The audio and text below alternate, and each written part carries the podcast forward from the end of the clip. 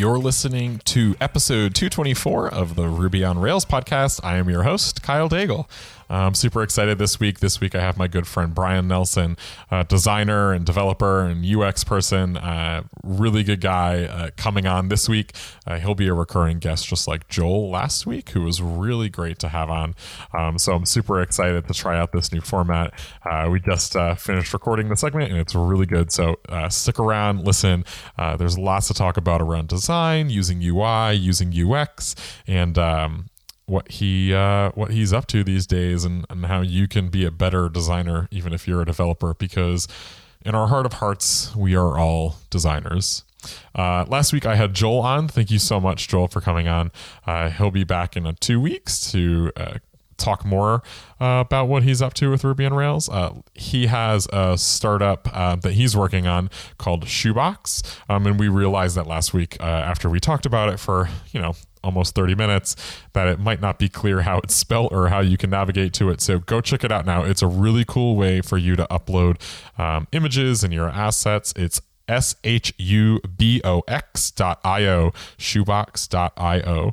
Um, that's the startup that Joel had. So this week I've been really focused on a bunch of different things at work. It's been pretty fun um, looking at uh, getting onto the newest Ruby and how to blow that out amongst a bunch of different services that we have over at GitHub. Um, looking more at our GraphQL API and getting that out to everyone, which has been a lot of fun. Um, we talk a little bit more about that in the segment, so uh, stick around. But um, but yeah, pretty uh, pretty good two weeks, and we're back here with a new episode, or right on schedule. Um, so I think this new approach of having guests on in a recurring fashion instead of trying to do interviews is probably going to be the way to go. So thanks for sticking around and downloading last the, uh, the last episode that we put up last uh, in two weeks ago. Um, and so uh, please uh, stick around and listen to this one. If you could, please go to iTunes. You can subscribe and leave us a review. It's really helpful. Or share the podcast on Twitter uh, with a friend or, or, someone you really want to hear more about Ruby on Rails. You can message me at kdaigle or uh, shoot me an email uh, if you'd like to chat with me more. I'm happy to answer any questions you have. And um, yeah, let's uh, move it right along. This week's episode of the Ruby on Rails podcast is sponsored by Casper. So, you probably heard about Casper. Casper is a sleep brand that created one perfect mattress sold directly to consumers, eliminating the inflated prices and having to go to a showroom and dealing with the creepy uh, mattress sales folks. Uh, it's an award winning sleep surface developed in house, has sleek design, and is delivered in a small, really cool package. I personally ha- have not had the pleasure of receiving a Casper mattress yet. Um, but uh, every time I am online, I like to watch the little unveiling videos where they open up the box and out pops this enormous mattress uh, because it's all vacuum packed and super cool. And the best part about it is you aren't pair, uh, aren't paying the really really high markups that normal mattress industry has. Uh, an in-house team of engineers spent thousands of hours developing the Casper mattress. It combines supportive memory foams for a sleep surface that's got just the right sink and the right bounce. Plus, its breathable design helps keep you cool and regulate the temperature throughout the night. Casper offers free delivery, free returns, and a 100 night home trial. So if you don't love it, they'll pick it up and refund you everything. Casper understands the importance of truly sleeping on a mattress because I bought a much more expensive mattress than a Casper and I've had it for way too long. And uh, I bought it uh, without having my wife come. And so it wasn't a particularly successful purchase. So I probably should just uh, stick with the Casper mattress uh, next time. Next time when we're going to get our new mattress.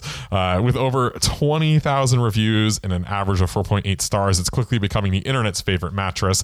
Again, free shipping and returns to the US and Canada. You get it for 100 nights. If you don't like it, they'll return it. And it's designed, developed, and assembled in the USA. Get $50 towards any mattress purchase by visiting casper.com slash ruby on rails and using the code ruby on rails. Terms and conditions apply. Thank you so much, Casper, for sponsoring the Ruby on Rails podcast. Now, on to the show.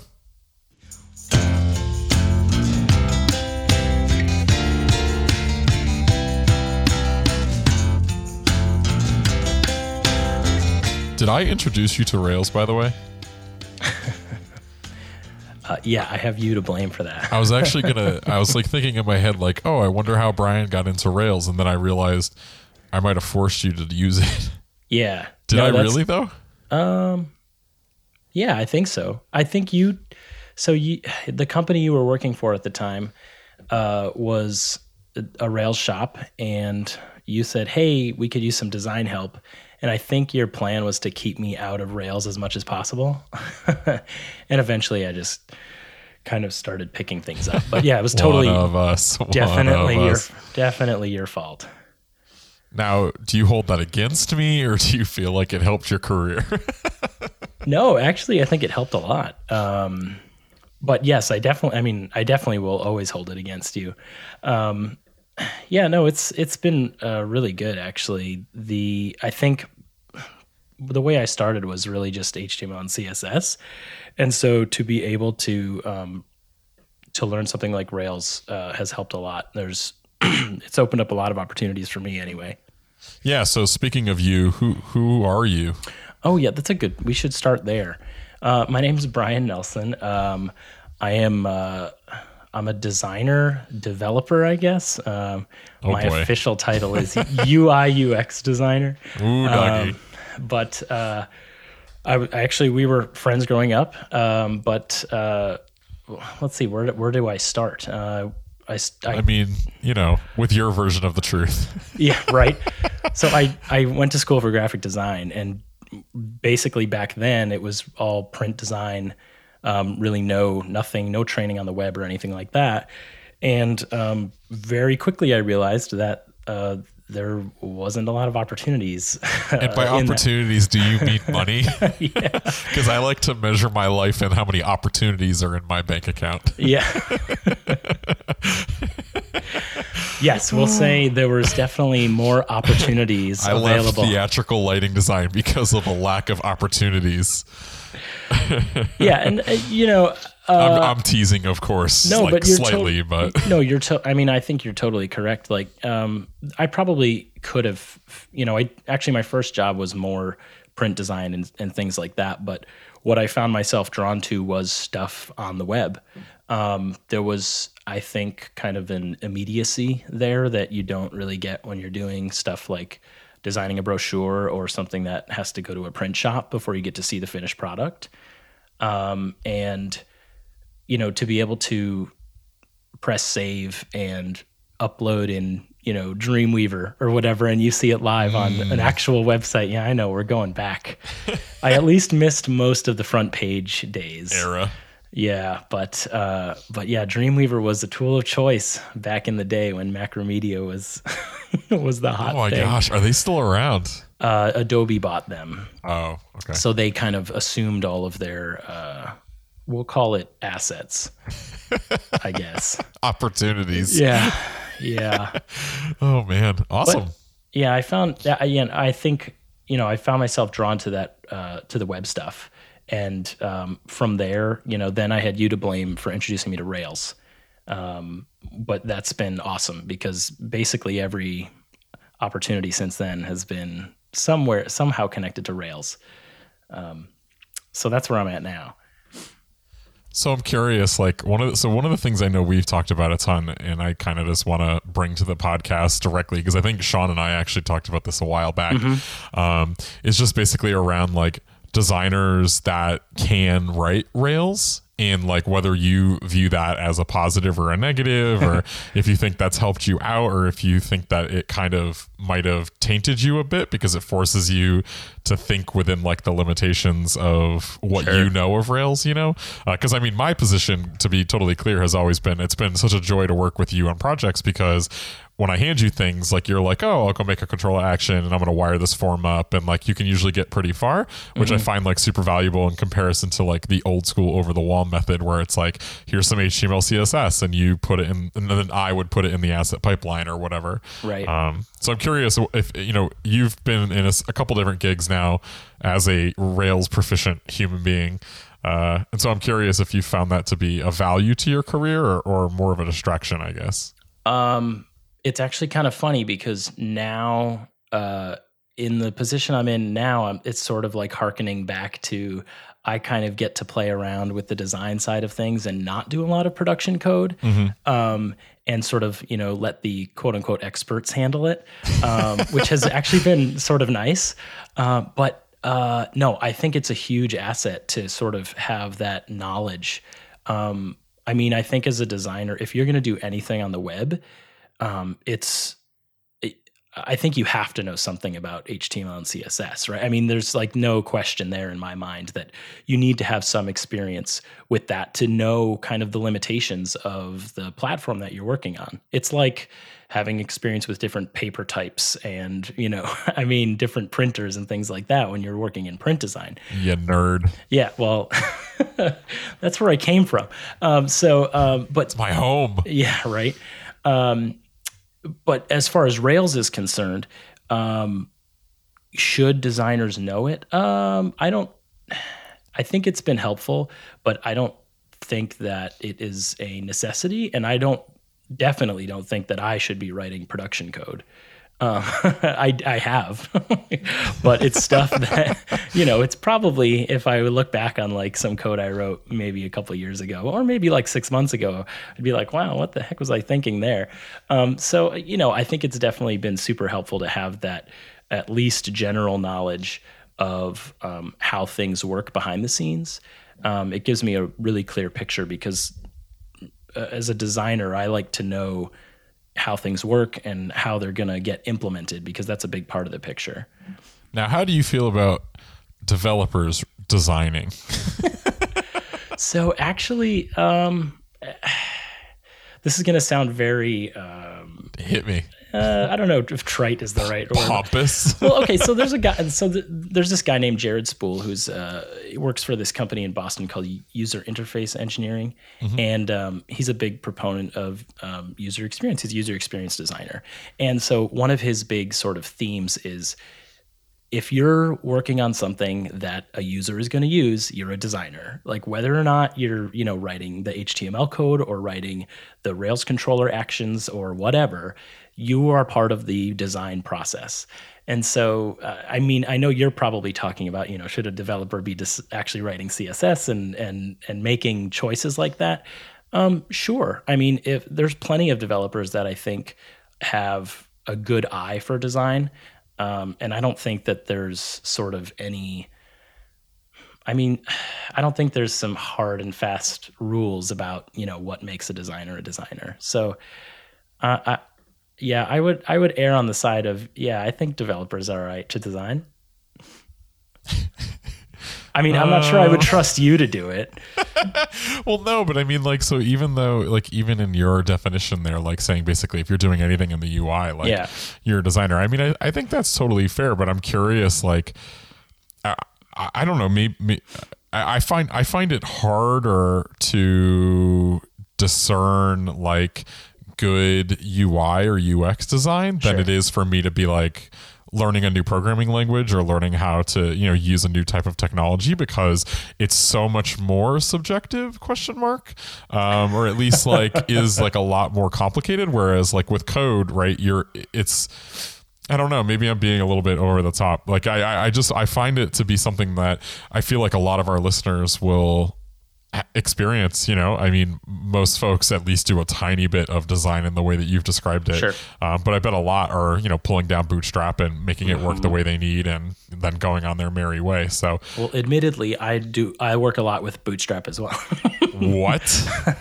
I have no qualms saying that. so you're like uh, you're like a person that does tiles, but you just buy those big sheets that are like two foot by already two foot. already glued together, and you just have to basically spray adhesive them to the wall. yeah, you're like, think yeah, that's I how that come. works. Um, I can come do that. I'm a professional tile person. Well, so let me ask you this though: as a developer, do you feel like when you are writing code a certain way, you're making certain choices? I mean, it's sort of design in a way. I mean, we're just, it, you know, it's a bit semantic, but sure, the difference is that a computer tells you more often than not if you're wrong or not. but there's you know, there's how many ways to skin a cat, and you can There's a lot of different ways, but the, like it's like to me, it's more like right, like if you are if you're creating a web interface Mm-hmm. and you click a button and the action happens, right? like under the covers that action is happening because it was coded you know it, either it works or it doesn't work right Right. But the thing that's interesting about UI is that button could be confusing. It could only show up if you hover. It could not show up correctly on mobile. It could, do you know what I mean? It's a it's a it's a much different situation because it's so much more complicated. Um, and so I'm just like I'm curious. You know, that's something I obviously. Uh, I'm sure you just gain experience in over the years, but I mean, like, what's a what's a way to like speed up that learning process if you're not just a you know straight up designer or someone who's doing this every single day? So- Because I know I'm always like a clown, and I'm always you know pinging you or DMing you like, hey, can you check out this thing? Because uh, It's really It's really or it's- hideous. yeah. It's, no. Um. So it's actually funny. I was just reading this article the other day about um, this concept called copy work, um, which sounds sort of like plagiarism. yeah, I was gonna say, it, it, does it rhyme with stealing? Okay, well, so that's sort of sort of the concept, but it's meant to be um, uh, an exercise to improve your skills. Okay. And so um, I think I saw it on like Smashing Magazine. Um, and so the the basic premise is um, you try to recreate um, like an interface or a design that you think is really great um, with the idea that what you're doing is kind of flexing those muscles that you're not usually used to. Um, and so you're not, you know, necessarily just digging into the CSS and copying pasting. What you're doing is trying to come up with those, you know, how that's how that works on your own. Um, and so I think that's a great way to kind of um, like if like one thing that they talk about in the article is um, uh, like that's how artists used to learn, right? They would go to a museum and they would look at uh, the uh, Leonardo da Vinci painting or whatever and set up their easel and sit in front of it and try to copy it. So I've done that. right. right. in when I was in school At the- for at the being a, MFA in a fake artist. Yeah. I w- would be ordered to go and sit in front of a sculpture or a painting and Yep. then recreate it. And let me assure you, I was just as good at that as I am at UI design. But how? Okay, so but how? lo- I mean, you didn't continue practicing, right? You had no, but I mean, you, but you're right. I mean, like having like having done it the fifth time, Yeah. like you know, e- for a different painting, you start to just understand roughly like how to attack it, which I find to be valuable, even if the micro, you know, uh, the micro parts of it weren't exactly yeah i beautiful. mean in my opinion with like a ui there's sort of like two things at play. There's like is it functional and what is the style right? And style to me is totally subjective right? It's i mean that's completely a personal thing. Um it, it's it's uh y- you kind of come up with that as you go along right? Um and things like uh, but does it is it functional? That i think is something that can definitely be learned.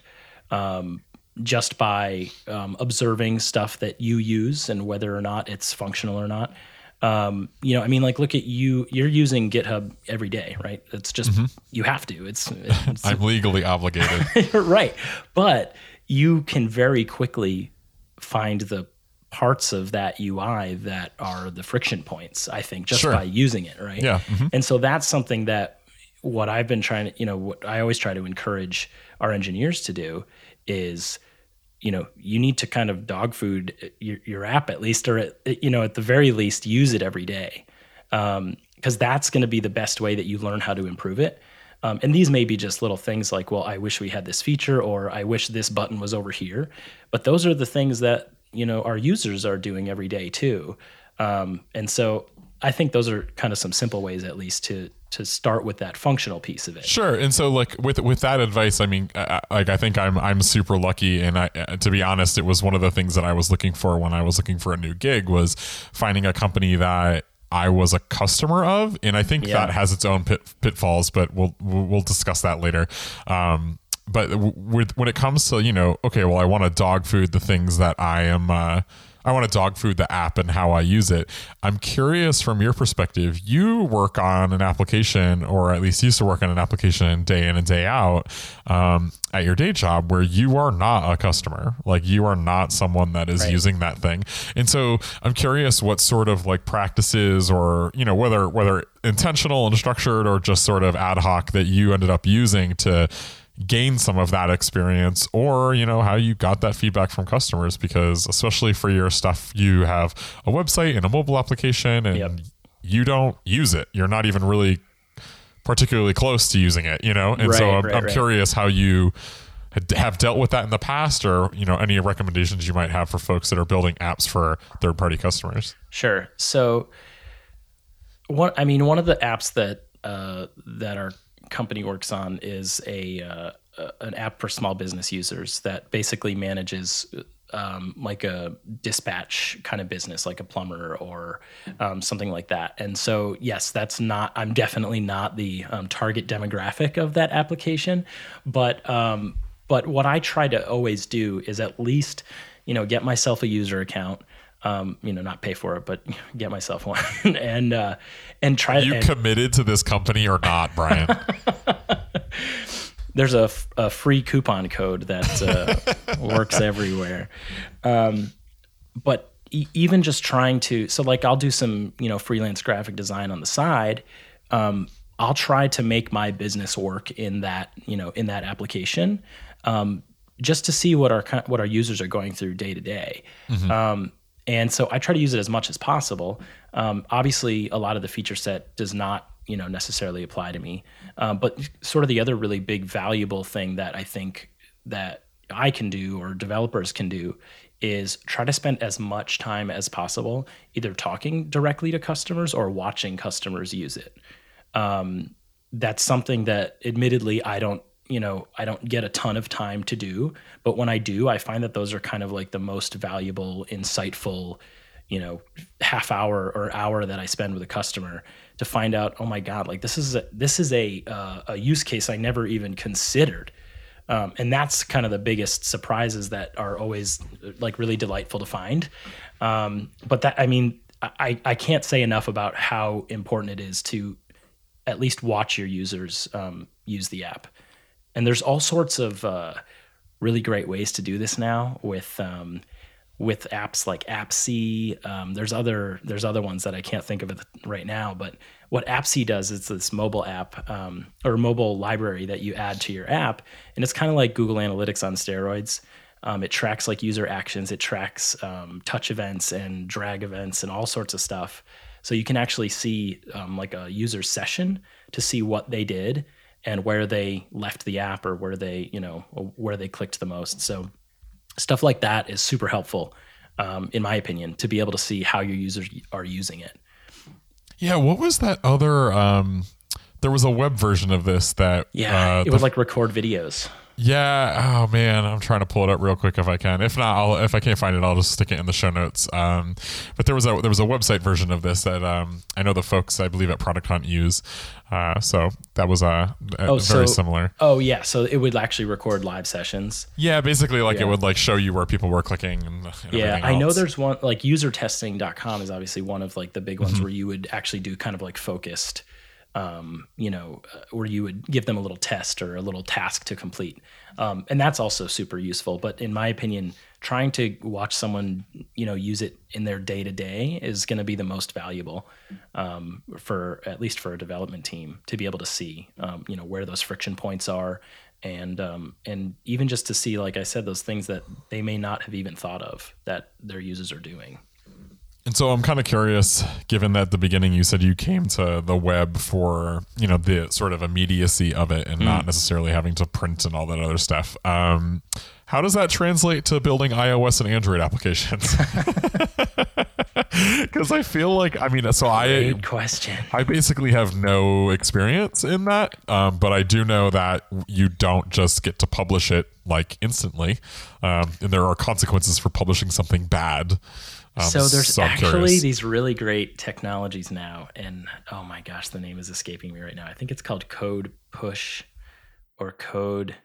That sounds about right. I'll look it up and we can put it in the co- in the show notes. But um, what it allows you to do is is almost like push live code to your native app. okay. Um, so you can make changes on the fly, uh, which is a pretty interesting concept. Why would iOS like allow that? I though? don't know. I'm not sure. Interesting. but it's allowed. Um, there's a lot of uh, a lot of like large companies using it. Uh, regardless, that's not our experience in our day to day anyway. And uh, I will be the first to admit that I don't actually. Uh, uh, well, I, I, it's not that I don't participate, but I'm not writing any native code. sure, sure. Um, we have a great front end guy named Josh Coffee who does um, all our stuff in React Native, um, which is I think still in alpha. Actually, it's like totally not a. Um, it, it, hasn't been around for very long, but it's a Facebook um, slash open source project. I'm not. I don't even know. But um, what it allows you to do is uh, construct your user interface using the same kind of structure of React um, and then it pushes up native Android and iOS code. Okay. And so, in our experience, it's been way faster um, than writing uh, native code. And I'm sure, you know, if you get a native developer who's been doing it for a long time, they can probably, you know, do it just as fast. Um, but for our web team, which was, you know, mostly Ruby on Rails developers, uh, this seemed like sort of a logical step um, to be able to get something to market really fast. Um, but uh, as far as stuff taking a long time, yeah, it definitely I think takes. It, it just seems like it takes a little bit longer. There's a lot of little gotchas that uh, you know maybe just because we're unfamiliar with the territory, or you know Apple's test suite, it'll work fine in Xcode, but when you push it up to the App Store, they're like, "Oh, you forgot this .plist file or something like that." so there's a lot of like back and forth stuff that happens there, but you still do get to see. You know, you set up your little test flight account, and so I get a push notification on my phone that says, "Hey, the new test version of this app is, you know, available," and I can play with it right there on my phone. And that's to me a really fun thing to do because up until then it's been you know a mock-up in sketch or an xcode project and i don't get to actually touch it. But when you get to use it on your phone, you immediately find the problems. so so that's been that's been a good time. But React, I can't, you know, React Native has worked out really well for us. Um, and a lot of our developers are uh, are are are deep into React as it is. So React Native is just kind of like a logical stepping point for us. Okay. I've, okay, cool. Awesome. Um, yeah what else what else did you what else did you bring us what, what other cool pieces of wisdom or things to chat about did pieces brian, of wisdom uh, so this is a completely brian nelson bring completely graphic designing nerdy thing, but oh, something. God. No, no, no. I, I, want your opinion on this. All right. Okay. So I want you to here. Let me just send you this uh, this link so you can actually look at it. And for for those of you following along, I was gonna home, say awesome because this audio ver- this audio podcast is really gonna do well. So there's this uh, new typeface that came out called Fira Code. F I R A C O D E. Okay. And it's based uh, sort of structurally on Fira, which is the I think Firefox's like uh, Mozilla's like official UI okay. font or something now. But anyway, what they did is they took this font and they made a monospaced version for programming, and they added um, programming ligatures. So do you know what a ligature is? I do not. Okay, so in uh, we'll call it proper typefaces. there are whoa. So okay, no, there are, there are combinations of letters that render differently. Um, so like, uh, like an ellipsis or a M dash. Uh, yeah, well, yeah, but think of it more like uh, so. Like, let's say, et, like the word Etna, Mount Etna, right, is A E T N A or whatever, however you spell it. A E uh, actually gets combined into a single a single glyph uh-huh. um, where they're where the letters are touching, right? And there's all sorts of different sort of common ligatures, but it's kind of up to the typeface designer. So like double Fs often get connected in a way that makes it look a little prettier than just having two Fs next to each other.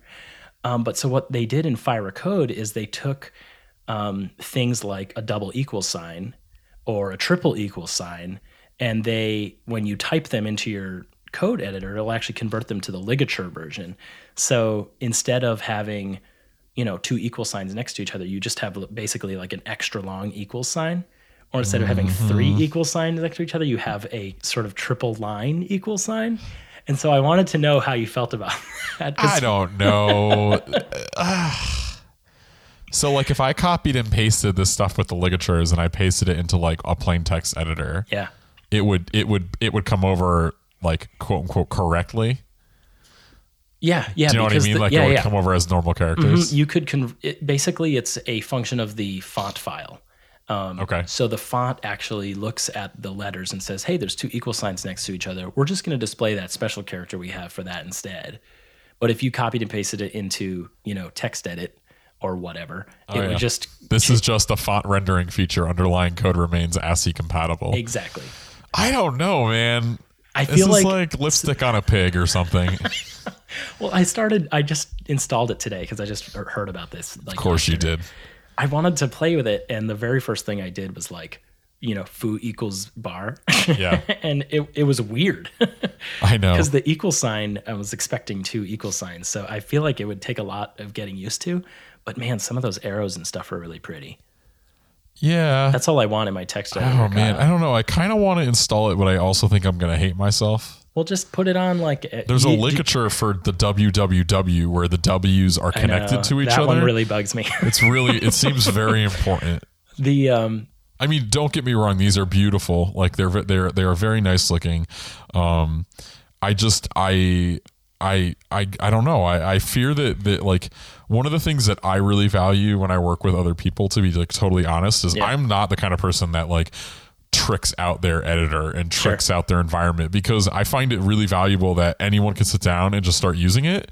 And like I have a coworker um, that is pretty Vim heavy, and I know Yes. like the, a minuscule amount of Vim, right? and so like because I've just I, every time I try to learn it, I get super frustrated like three days in, and I give up. And I know everyone that listens to this uses Vim is going to be like, "Well, you got to give it more time." And I'm like, by three days, I am at noob. maximum. You're a noob. I'm at maximum fuck you. Uh, and so I I haven't really gotten into it. And so my concern with some of this is like yeah. especially in the like arrow arrow equals or like you know like the equality arrow equals arrow like it looks so different that I think that like your brain won't Yeah, you wouldn't be able to like Take rock it? it. You'd be like, what Right. the heck does this actually mean? and then like greater than or equal to like doesn't make any sense to me. Where is that one? oh Um, yeah, I see. What you see you're what I mean? It's like it, it's like so for everyone at home, it's basically like Yeah. the the greater than arrow with an extra line underneath. Yeah. Um. So you so it looks like a kind of like greater equal, I guess is how Mm-hmm. you- I would say it with words. Um. So I don't know. It, so I, I I think it's cool. Like I think that it's I could definitely see a scenario where this becomes like a standard thing. You know, like it's but in, until such time like. I don't know. I guess I over optimize for just like boringness Mm-hmm, in my setup, which probably doesn't make me like hyper productive like some other nerds at work that are really good at really having everything down. No. I mean, but when it comes like yeah, I don't know, when it comes to my editor, it's it's honestly pretty damn boring because I'm convinced that my brain is what slows me down. It's not all of like true. everything else.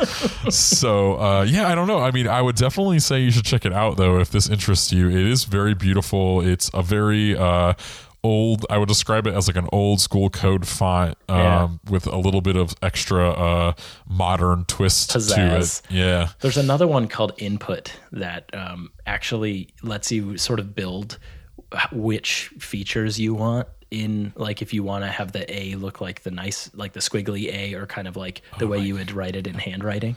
Who's got time for this? Right? I know. Well, designers. Oh. We're not spending time r- ripping our hair out trying to come up with why the heck this thing didn't work. I really enjoy the three stars uh, that where the where the middle star is higher than the other two, Yeah, and it's what- like so- we're gonna make this a little tighter. Is that like a com- that's supposed to be for a comment or something? Why when would you use that? I, I, The problem, is, yeah. See, the problem is, is I have a hard enough time reading code as it is that this would be an issue for me. I would love to be able to turn this on and off just to screw with people, you know. No, but I know what you mean with Vim. Oh my gosh, I was uh, screen heroing with uh one of my coworkers the other day, and he very heavy Vim user, and I'm like, oh, only well, let me just show you. I think we just need to add this CSS property here, and I like click one thing in his editor, and poof, done. Yeah, and then production crashed. you can't actually type. You have to press some sort of. I don't even know how Vim works, but Yeah, so I mean, I'm I'm just gonna throw you under the bus slightly. Like I'm way better than that. Um, but but my editor of choice is Atom. Um, Yeah. I was always a Sublime user, so uh, once Atom got sort of up to snuff, um, Yeah. I I jumped over to that. Uh, but but yeah, I mean, I, I I'm always I'm always sort of in awe of people who like are using Emacs and Vim, and they've got like a really good setup, and they're moving around and doing great. But um, I don't know. I just never really, uh, I never really jumped into that, and now it just feels like to take a week to get up to speed. For me personally, I'm just not sure I have the patience. It's not that I don't think I can do it, um, because you know, um, there's a bunch of good folks uh, like Rook uh, from Thoughtbot who like talks about this quite a bit, and it's you know, take a week, go one by one, get some skills, and keep moving.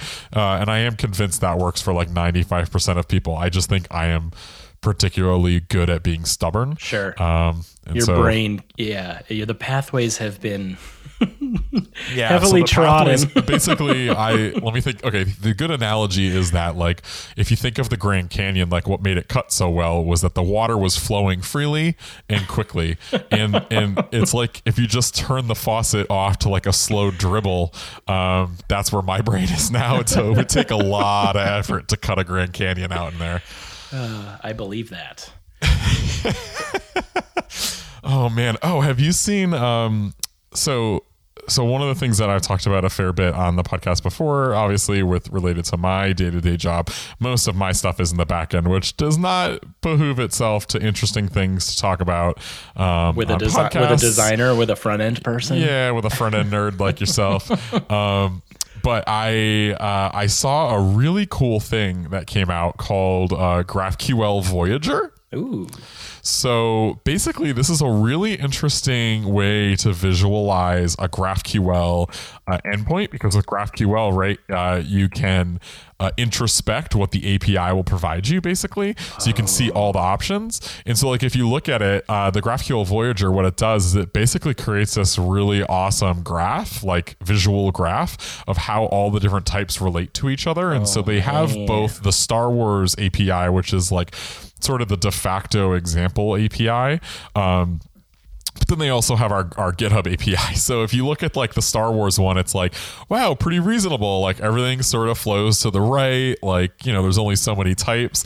And then if you The click the GitHub one? GitHub one, it's like transmitting and it waits like a good 30 seconds. And then it's basically, I don't know, uh, delicious spaghetti. It's like a good Italian uh, It's the dish. it's the Rebel Alliance, not the uh, not the Empire. Yeah, uh, yeah, it's it's it's what happens when you have to use like three different kinds of extension cords to plug in your Christmas lights. Every time you talk about GraphQL, I get really excited because I'm like, oh my gosh, I would love to just be able to say, I want this one piece of information from, Yeah. you know, a user profile or whatever, and it's st- and like it. I I feel like that's how it should be. And so, like when we're talking, when I'm talking with our mobile developers about, you know, oh well, we don't get that information with the job. I'm like, well, just go get it. Like, why, why can't we just do that? Like, that's not how a REST API works, Brian. It's like, oh man, I just wish the GraphQL was the standard everywhere soon. Yeah, it's it's got its like uh, Ups I'm- and I'm- downs. Yeah, it's got its pros and cons, and it's got its place in certain scenarios, and in others, you know, REST certainly does the job just as well. Yeah. Um, so, I mean, I'll, I'll probably end up doing more and more uh, speaking about that in the coming days and weeks, uh, just because I think I think everyone's starting to go, oh, like this solves everything, and it's like eh, it introduces just But- as many problems. also, like how much. Uh, oh wow, yeah, I see what you're saying. I just opened up like the yeah, GitHub be careful. user. Your computer is probably on fire right now. Um, like there was a large amount of uh, sort of startup cost for to set up GraphQL, right? Am Yeah, I would say that I would say that it's probably like not horribly different than like a REST API. It's like just a good REST API. you know, like you just have to. It, the, the the problem is the cognitive cost, right? Like a REST API, you're like, I'm gonna call this thing and I'm gonna get this data, and it's very easy to sort of cheat and give more data than like you quote unquote should in a REST API. Sure. But with GraphQL, like you're modeling a graph, like you're basically just describing an object and its relationship to other objects, and so you can't presuppose how people are going to use the data, which is a lot more complicated. You know Yeah. but it it's for for folks like yourself like the promise is that Yep. i give you access you go build a feature you don't ever need to talk to anyone else I know. That's my know? dream. I just sit in a room by myself, and never talk to anyone never speak. But no, I, I, I crave human interaction. So maybe GraphQL is not a good answer for uh, for a project that I'm working on. But yeah as a remote employee it's pretty great because you really feel lonely oh man, yeah. So I mean, uh, so definitely go check that out. It's it's it's All pretty right. neat. It's cool to get it's cool to get the tooling. And then I have one more uh, since since we've had such a good chat in. Uh, like I mentioned last week with Joel, uh, Brian will be joining us again as a recurring guest since uh, that is something that makes this podcast possible. um, Viewers like you. yeah, viewers like you and guests like Brian and Joel. Um, is this stupid thing? Have you seen this? So this is uh, this thing called Edges to Cats. So Oh if you scroll down a little bit down the right, on. page, basically it allows you to draw a thing. What? Uh, and so a lot of folks have drawn like octocats, and it's pretty funny. And then uh, you draw a little picture, and then so you click what is process. it? This does like a like a reverse image search based on like the edges of the. Oh, so, it says right there, it's trained on a. shut up. it's trained on about 2000 stock cat photos and what it does is uh, and i'm about to share a photo with you of my awesome drawing and uh, the cat Gosh, I can't Uh, wait for this. basically it's like okay it just like superimposes a cat that it thinks uh, matches the the shape of what you're looking for so the cool thing is that this is actually like a pretty cool piece of technology you know and it's just like on a silly It's a little website really cool piece of technology. right Your Octocat uh, alien thing is very creepy looking though. i think it's It's like an owl. Can we put images in the show notes? This needs to be in there somehow. yeah we'll figure out Oh my gosh. This is horrible. It's So, yeah, this is stuff of nightmares. This is my this is my thing of the week. I think. All right, so okay, so I can just do this right on the page. Oh my Yeah. god. This So I mean, I'm gonna invite everyone go to go check this page out or link it in the show notes. Yeah. Try it out. Edges to cats. Do a cool drawing and tweet it to us. And tweet it to me please. uh, at kdaigle on Twitter. Um, and uh, and uh, yeah, it's it's pretty legit. Process. Oh, I think I, Not so good? I think I broke it. Hold on. How long does it? Of oh, course. Whoa. Of course, the designer would break it. Mine looks like um. What was that movie? Gremlins. Is Yes. that with the creepy with the big eyes? Yeah, that's what mine looks like. All right. Um. Yeah. So we should definitely yeah tweet it to Kyle. Tag it with uh. Ooh, doggy. We need some sort of tag. Uh. R O ROR podcast. R O R. Oh, I was just gonna say Roarcat. No, ROR podcast. Hashtag ROR podcast. How about Um, R O R Pod Cats? Okay, we've reached the Okay, maximum. podcast. Podcast. Um so yeah, I mean, thanks so much, Brian, for coming on. I'm glad uh, folks will be able to get to know you, and then we'll have you back in a couple of weeks, and we can we can talk more about your your Rails woes and uh, maybe teach teach you some Rails on the podcast. I think we should have a feature, yeah, where you like a sort of segment where you teach me something that I should probably already know. That'll be easy. Hey, thanks for having me, Kyle. yeah, no problem. Thanks for uh, thanks for coming on. See you in a couple of weeks.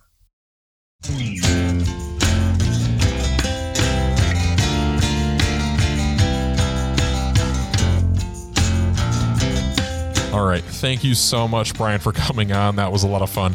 Uh, we're going to put a bunch more information into the show notes. And so please go check those out if you have any questions or you'd like to see what we were talking about, since this uh, figures the designers on and we, most of the episode is actually quite visual. Um, so you can look at the show notes at 5by5.com slash Ruby on Rails. Until next time, I'm Kyle Daigle. Thanks for listening.